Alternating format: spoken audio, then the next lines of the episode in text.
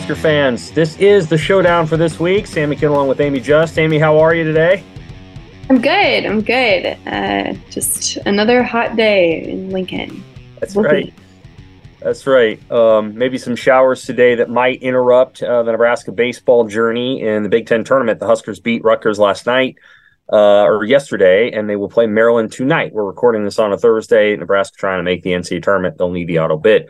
Nebraska softball team, congrats to them. They made it to the NCAA regional. Uh, played four games, went two and two, bowed out to Oklahoma State. Their season is over. Uh, people can read Wilson Moore's nice season recap on Husker Extra. We want to remind people to subscribe to Husker Extra. We'll have tons of stuff uh, there, obviously, over the summer, including a story that we're going to talk about with Amie here in a minute about Peyton Robb the Nebraska wrestler who, uh, well, he didn't he didn't lose his leg, but uh, it, uh, a part of his leg was infected, and, and, and, he got skin graft from another part of his leg. So we'll talk about that story in a minute. But we'll start with this: um, Nebraska volleyball.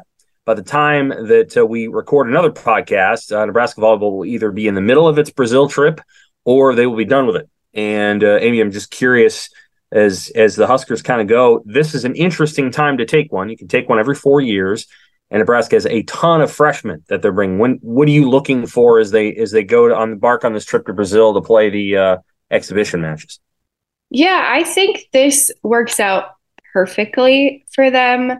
Um, obviously, you've seen some national basketball media talking about, oh, so many teams are going on international trips now. It's all because of NIL. No, you, you lost two years because of COVID.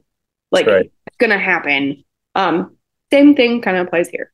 Um, and it just worked out perfectly. There's no seniors on this team.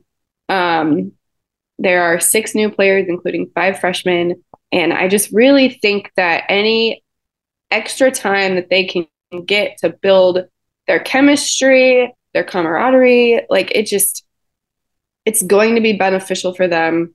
There's just so many moving pieces. The team's going to look really different compared to last year. They still have a few things to get settled. Who's going to play setter, for example? I don't think that'll get resolved. Hey, Husker fans, if you want to hear full episodes of The Showdown, subscribe to Husker Extra today.